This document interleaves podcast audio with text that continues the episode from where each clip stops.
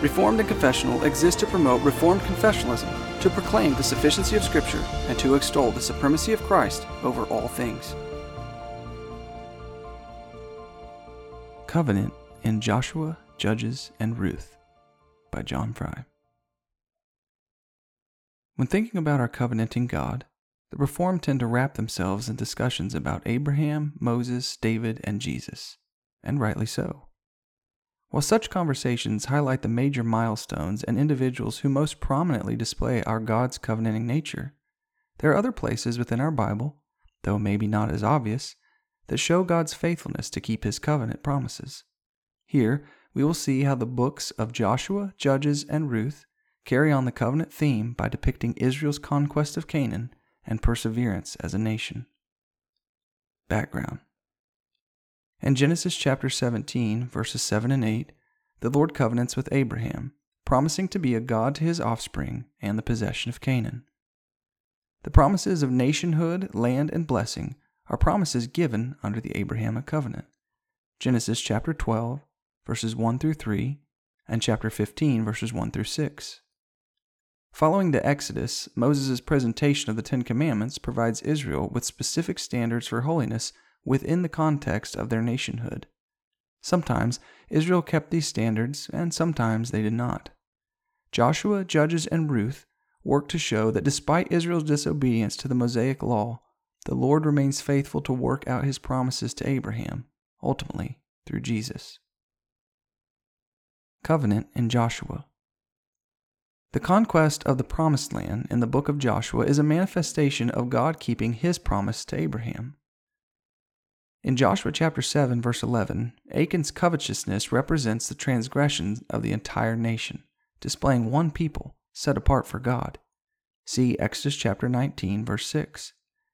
Achan's individual transgression violates the Mosaic law, but the corporate punishment against Israel displays that God views Israel as a unified nation, something that he promised Abraham he would accomplish. Genesis chapter 12 verses 1 through 3. Lastly, Joshua's renewal of the Mosaic covenant at Mount Ebal and at Shechem displays continuity between the covenant's inauguration, Exodus chapter 20, and continuation, Joshua chapter 8, verses 30 through 35, and chapter 24, verses 1 through 28. Covenant in Judges. In Judges, the covenantal theme continues through the many observations that disobedience garners severe consequences, a sanction of the covenant made in Genesis and the covenant made in Exodus.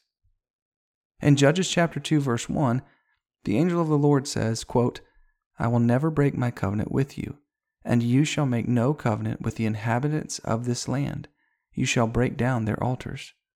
Unfortunately, quote, Israel did what was evil in the sight of the Lord and served the Baals. Judges chapter 2 verse 11. Although the people suffered the consequences of their covenant disobedience through God's handing them over to an enemy, the Lord remains faithful to the promise he made to Abraham by sustaining the nation of Israel through the leadership of various judges. Covenant in Ruth. After the scenes of disobedience within Judges, Ruth offers a refreshing display of covenantal compliance. Following the death of her husband, the Moabite woman follows her mother in law to Bethlehem. Here, a Jewish man, Boaz, obeys the requirements given in the book of Leviticus and becomes Ruth's kinsman redeemer. Leviticus chapter 25, verses 47 through 55. These requirements were given in the Pentateuch in the context of covenant within Israel. Ultimately, Boaz's compliance leads to the fulfillment of propagating a nation from Abraham through the births of both David and Jesus. Galatians chapter 3, verses 7, 14, and 29. Conclusion these few examples display God's sovereignty and faithfulness to fulfill his covenant promises and extend the continual covenant theme beyond the Pentateuch. Lastly, let's examine the confession, noting that it pleases God to covenant with his people. The distance between God and the creature is so great that although reasonable creatures do owe obedience to him as their creator, yet they could never have attained the reward of life but by some voluntary condescension on God's part which he hath been pleased to express by way of covenant. Chapter 7, paragraph 1 of God's covenant. Sola Gratia.